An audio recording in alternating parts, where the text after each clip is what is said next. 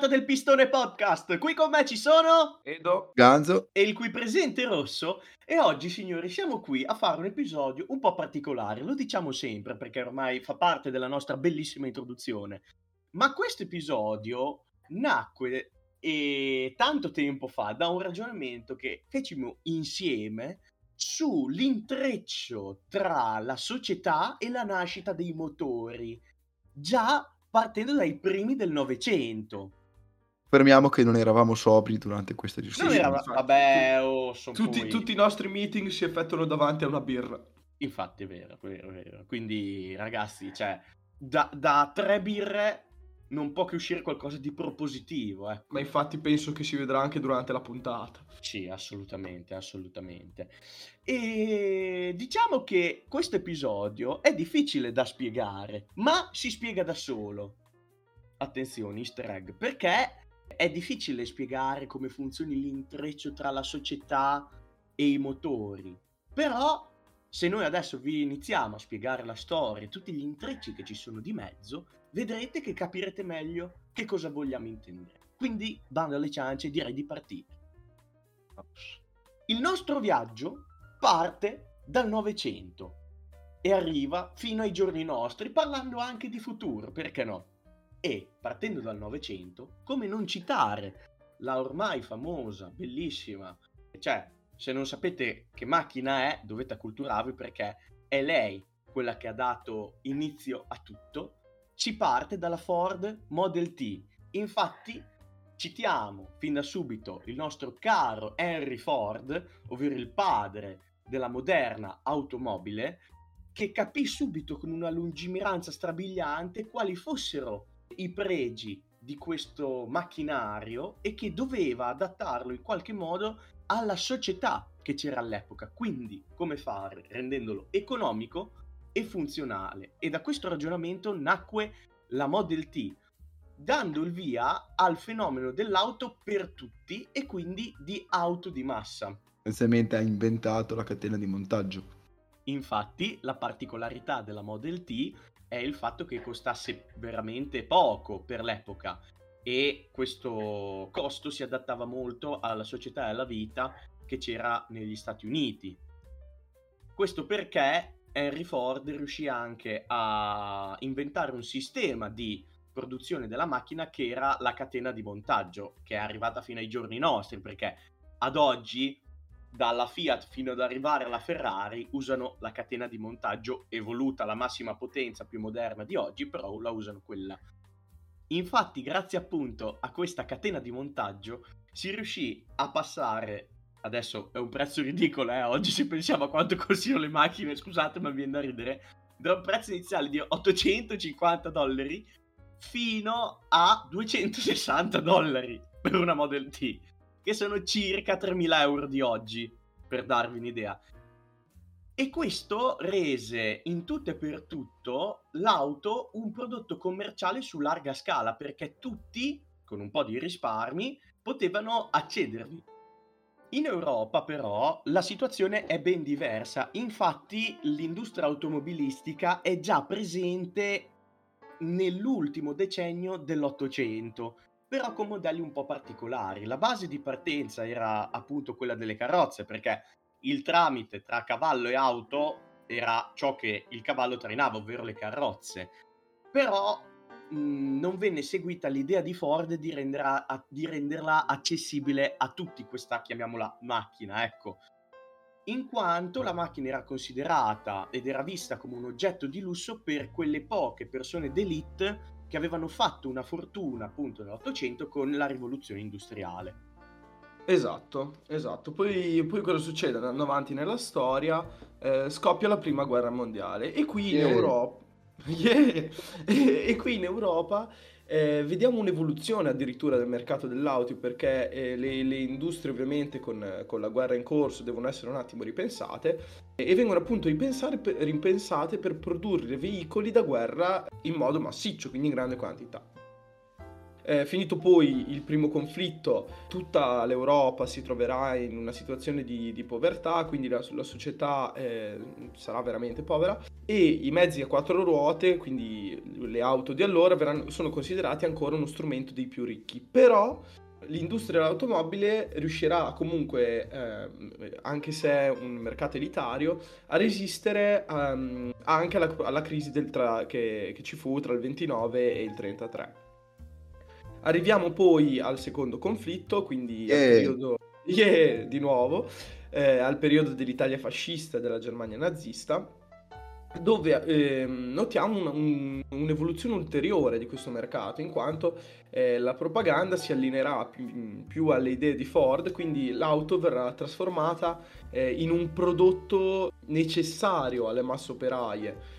Eh, quindi ehm, il tipico operaio che doveva svegliarsi tutte le mattine dalle 8 alle 5 andare a lavoro, gli viene ehm, mostrato che potrebbe avere bisogno di, di, un veicolo accessibile a tutti, poco costoso, come appunto la macchina. Vengono quindi creati il maggiolino Volkswagen, che piccolo excursus, eh, è stato ideato da Ferdinand, Ford, da Ferdinand Porsche e se la cosa vi è nuova vuol dire che non avete ascoltato l'episodio Maledetti! Maledetti! Quindi andate subito a fare ammenda e andate ad ascoltarlo. Vergognate. E in Italia invece nasce quella bellezza che è la Fiat 500 Topolino, che rimarrà in produzione anche dopo la guerra. Tra l'altro, tra l'altro, collegamento così, c'è Zio o Zia Topolino, non mi ricordo, in Cars 2, della quale noi abbiamo parlato nello speciale Cars, tutte le auto e le curiosità dei tre film, quindi andatevi a recuperare anche quella puntata lì, se non l'avete ascoltata.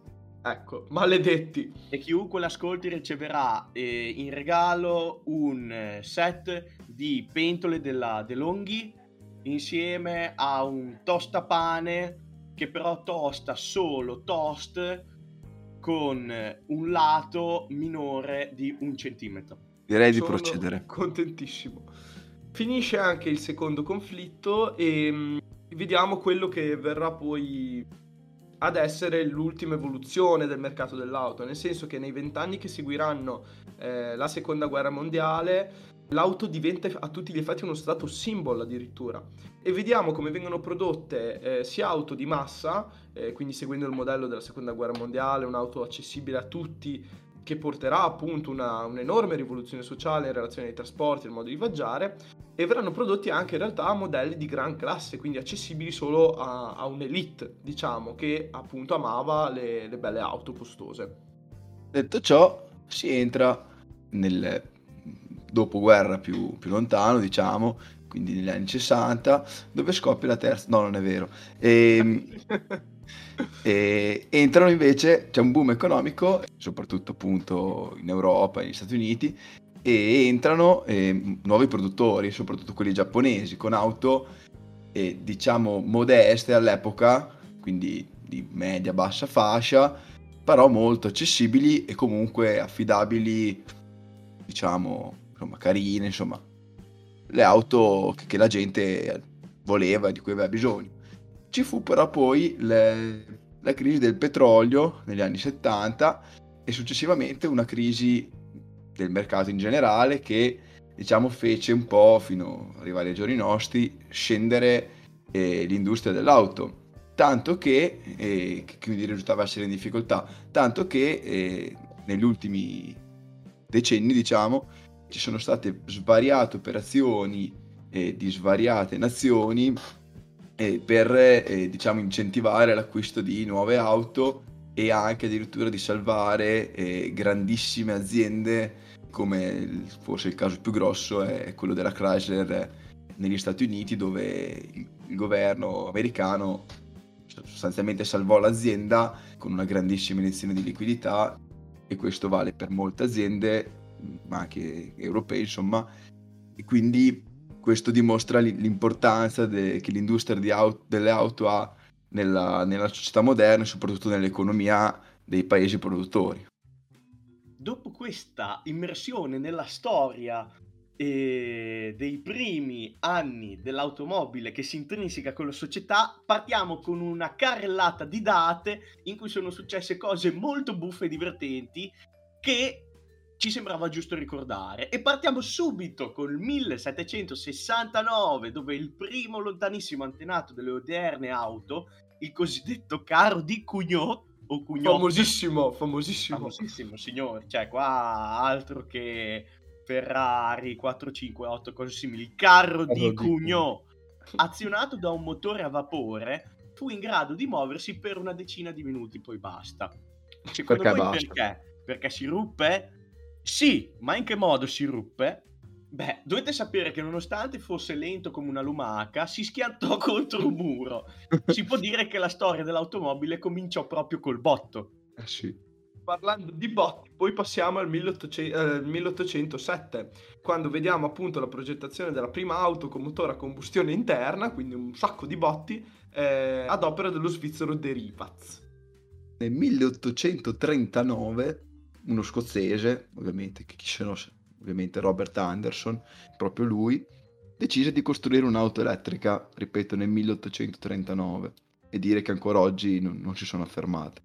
Nel 1867 invece abbiamo la prima gara di velocità tra due automobili, che era anche un periodo in cui le macchine andavano tanto piano, quindi secondo me signori qua eh, dovevate tenervi il pomeriggio libero per vedere il risultato. Si tenne in Inghilterra tra Ashton Underline e Old Trafford. E me, me la ricordo, l'ho vista in streaming quella. Eh, infatti Sì, dicevo. Io Fast mi ricordo Furious i piloti. proprio a- a- a- nel passato, cioè la roba che quarto di miglio. Abbiamo detto che è già stata creata la prima auto a combustione interna, ma la prima auto che viene alimentata a benzina appare solo nel 1879, in quanto prima si utilizzava magari l'etanolo da fermentazione e quindi dai puro un po' se ne bevevano, un po' lo mettevano nella macchina. Il problema è che però nel 1879 era leggermente un problema trovare un benzinaio aperto, quindi si faceva un po' fatica a far benzina. Però sei anni dopo, quindi nel 1885, venne costruita la prima pompa di benzina, così sei contento e puoi fare anche benzina. Ma giusto in tempo, insomma. Sì, Beh, sì. infatti con calma si fa tutto e nello stesso anno, sempre nel 1885, George Cayley brevetta le cinture di sicurezza, poi che non, ve- che non vengano usate è un altro discorso, perché comunque, cioè, non è che una cosa si inventa e si usa subito, eh, anche se ti può salvare la vita, cioè, ognuno poi ha i suoi tempi. Infatti ci vorrà un bel po' prima che comunque diventino obbligatorie o quantomeno entrino nella realtà di tutti i giorni sulle macchine per dire, mo sì dai, mettiamoci qualcosa che potrebbe salvarci la vita. Passiamo poi al, 19 al 1894 dove vediamo l'ufficialità delle prime competizioni automobilistiche svolte. eh, la prima gara verrà svolta tra Parigi e Rouen. Perché va bene fare le gare illegali ai 10 km all'ora alla Fast and Furious, ma mettiamoci anche un po' di legalità. E dopo la prima gara legale, nel 1902, vengono inventati i freni, perché giustamente una volta che poi la gente inizia a morire, dici cazzo è meglio frenare le, le macchine. Allora vengono inventati i freni a tamburo, che se fossero già esistiti anche ai tempi del carro di Cugnot, forse non, ci saremmo, non saremmo andati a muro col primo prototipo di A me auto. fa ridere perché immaginatevi in America con la Model T, che ormai ce l'avevano tutti perché costava 200 franchi, quindi cioè comunque... Vabbè, ma qua siamo nel 1902. Eh, vabbè, sì, insomma, cioè, avevano già delle macchine, ok? C'era l'evoluzione in corso, quindi comunque è ancora più grave la cosa. I freni erano quello che erano per parcheggiare, per andare dal dottore, K, gli, proprio pum, andavi a muro così Vabbè. per frenare la macchina. Beh, tanto dovevi andare già dal dottore, quindi insomma. Sì, infatti, Sì, qui che certo. sei lì, vai, vai al supermercato e parcheggi pum, nel reparto ortofrutticolo. Vabbè, comunque, Edoardo, cosa vuol dire che nel 1926 il primo auto con lo stesso?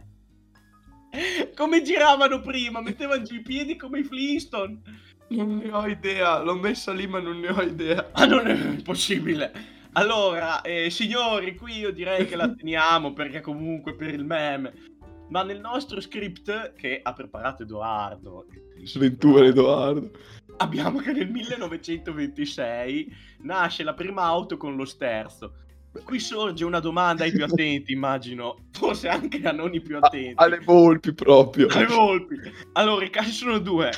O prima del 1926 non erano state inventate le curve, e quindi erano tutte dritte le strade, ma anche lì mi sembra... O qualche Comunque, dubbio. o se hanno inventato una macchina senza per metterci dei freni, forse è possibile che hanno inventato delle strade dritte, non lo so. Oppure, non lo so, avevano delle pagaie per, eh, per fare... No, tipo quando perdere- dovevano girare, aprivano la portiera, scendevano, allora, si fermavano senza avere i freni. Quindi aspettavano che ci fosse un po' di aria contraria, non lo so, insomma, smettevi di dar gas, prima o poi ti fermi. Devi calcolare tutto bene, però. Scendi dalla macchina, giri le ruote a mano, proprio forzi i braccetti e, e poi gira. Poi il problema è rimetterli dritti dopo, quello è un altro Giusto, discorso. giusto. Quindi questo punto non prendetelo come proprio precisazione storica, ve lo offriamo noi così per il meme. Però passiamo direttamente all'anno dopo. No, all'anno dopo, a qualche anno dopo, ecco. Eh, sì, passiamo al 1935, dove per lo stesso metodo con cui è stata inventata la cintura di sicurezza arrivano le frecce. Finalmente non è più un pericolo cercare di svoltare a sinistra, anche se, come ha già detto Rosso con eh, le cinture di sicurezza, il fatto di utilizzarle è poi tutto un dire, perché come vediamo oggi non è così obbligatorio a quanto pare. Beh, però già, già dieci anni dopo lo sterzo, inventare le frecce vuol dire che è già qualcosa. Cioè, erano già avanti. Ma sì, Dai. dai. Nel 1939 ci fu la prima auto con l'aria condizionata. Dire che io fino a tre anni fa non ce l'avevo, mi sento... Però va bene così. Beh, o comunque adesso però qua vi sparo un easter egg. Voi lo sapete che su certe macchine che giravano ai tempi dei nostri genitori già avevano la targhetta con scritto dietro aria condizionata perché... Sì, era un vanto. e- era- parliamo di tempi in cui era un vanto, eh. Cioè, tu avevi la tua bellissima Alfa Romeo con scritto dietro aria condizionata. Oh. Ma Che lusso. parlando? Cioè, Ferrari chi io? Ma smettetela, dai, citrulli. 1940, Alfa Romeo testa uno dei primi motori a iniezione elettronica, e come sempre, pionieri, pionieri. E questa non potevo che, che non metterla per te, Rosso, con l'Alfa. Otto anni dopo, 1948, abbiamo la prima auto con i freni a disco, che poi è tutto un dire, perché se la prima auto con i freni a disco è nata 70 anni fa e ancora 10 anni fa uscivano le macchine con i freni a tamburo, siamo a posto. E comunque Ma il modello era una Chrysler Crown Imperial, una macchina di lusso, tanti soldi. Nel 1949 nacque la prima auto con, la cell- con cellula di sicurezza e chi poteva essere se non una casa svedese a inventare quest'auto infatti fu non la Volvo ma la Saab che entrò proprio in, competizione con la Volvo diciamo decretando una storica rivalità sull'auto più sicura che Volvo diciamo porta avanti ancora oggi Saab è fallita quindi ovviamente no E quindi, e quindi direi che abbiamo un vincitore. perché, no perché ti spiego erano troppo sicure e quindi cioè non Sì, andavano Voleva anche poi morire eh. Esatto, quindi non andavano bene, allora, allora niente, fallita. Comunque io direi che questo è il meme definitivo della, della puntata perché nel 1951 nasce la prima auto con il servo sterzo e a me fa ridere perché è un'auto americana e le auto americane per antonomasia non girano. Quindi ti puoi immaginare che testa che avessero. Quindi, cioè, hanno avuto proprio dei pionieri anche loro, bra- bravissimi. Tra l'altro, problema uguale opportunità perché il- la prima auto con il servo sterzo nel 1951 è la Chrysler Imperial, che è un barcone che, cioè, probabilmente una costa crociera è, è più piccola e già addirittura detentrice del primato dei freni a disco su quattro ruote perché sti poveri cristiani in qualche modo 7 tonnellate quelle che erano perché poi metteremo andate a vedere la foto su Instagram che la metteremo di auto eh, la dovevano fermare in qualche modo perché era Era un Eh, monoblocco di ghisa praticamente. sì infatti cioè È un turbino su ruote. sì, un lavoro da matti. E addirittura su questo modello, giusto per appesantirlo un altro po', perché probabilmente in quegli anni la tecnologia non era tanto, tanto in là, li avranno fatti i- i- i- in, in ghisa piena proprio, debuttano gli alzacristalli elettrici. Che Quindi, lusso.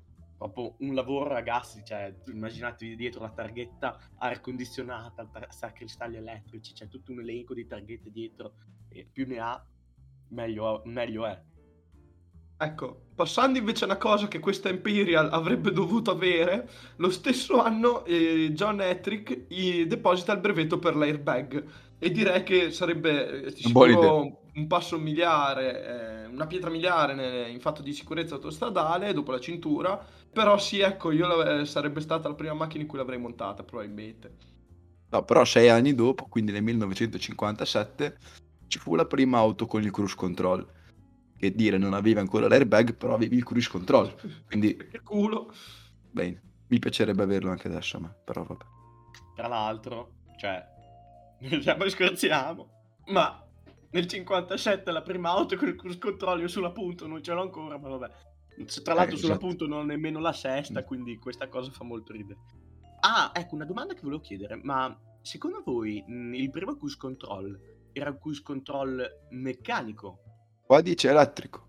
Quindi c'era già nel 1957 una centralina che comandava questa cosa, ma pensa a te ragazzi. Apparentemente questi americani. E, poi arriviamo nel 2022-2023 che abbiamo ancora le Abarth che si cappottano. Roba da matti. No! Dopo... No, no! Nel 1970, dopo una serie di esperimenti, nei decenni precedenti vengono commercializzati i primi modelli di auto con sistema ABS.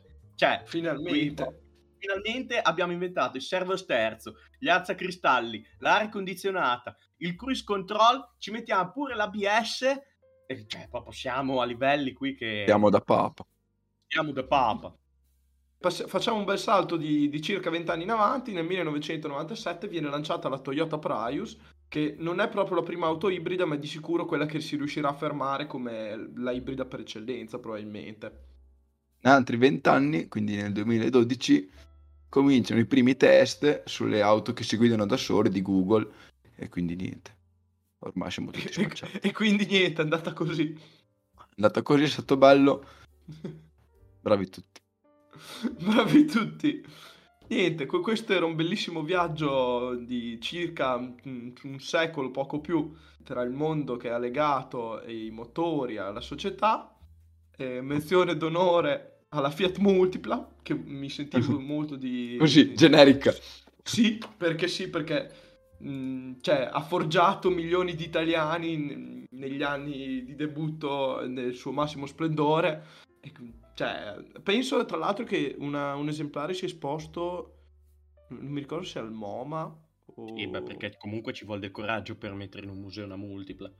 Quindi... No, ma sì, ma, ma, tipo al MoMA a New York, capito? Sì, sì, sì, sì, infatti, tra l'altro sono quei musei che bisogna anche andare a vedere prima, prima di morire almeno una volta nella vita, perché per... meritano tanto. Perché c'è una multipla dentro. Eh, eh, infatti c'è una multipla. Io vado là per la multipla. Se parti con il tuo carro di Cugnò, secondo me ci arrivi entro qualche decennio al mondo. A- arrivarci ci arrivi, però poi non ti fermi. Non ti fermi. Perché vai multipla. contro la statua delle libertà e poi no, scendi. No, ti schianti sulla multipla cercando di Ah, dentro bene, proprio. Perché così la cartocci e sicuramente diventa più bella. Benissimo. Dopo aver perso metà della nostra dire... fanbase insultando la, la, multipla e soprattutto no, la ragazzi, vabbè, a parte gli scherzi, si scherza, eh, sono i luoghi comuni sulle Abarth e sulle multiple, dai, non, non li penso davvero. Insomma. Se sono, se sono, luoghi comuni un fondo di verità c'è sempre. Sempre. Eh, va là, va là, va là, va là, va là, va là. Smettetela. Besughi. Bene, allora come sempre noi vi rimandiamo a tutti i nostri social, Instagram, YouTube, Telegram, Telegram, e, OnlyFans, eh, e, e, le ruspe, e i bambini, la mozzarella, il prosciutto, il, prosciutto il, pomodoro. Noi, il pomodoro. Noi come sempre ci rivediamo qua martedì prossimo a eh, piantare delle patate e andate a vedere il nostro profilo su Instagram e che e si chiama installa- e installate sulle vostre automobili i freni non come si faceva nel 1700 e lo sterzo anche lo sterzo, lo sterzo, lo sterzo. e se non ce lo avete usate una se non ce l'avete potete fare il passo dello Stelvio in discesa però dritto però dritto, però dritto. dritto. Io direi che l'ignoranza sia delagata del tutto, quindi per non peggiorare le cose vi diamo un abbraccio, vi salutiamo e vi rimandiamo a martedì prossimo. Ciao! Ciao. ciao. ciao.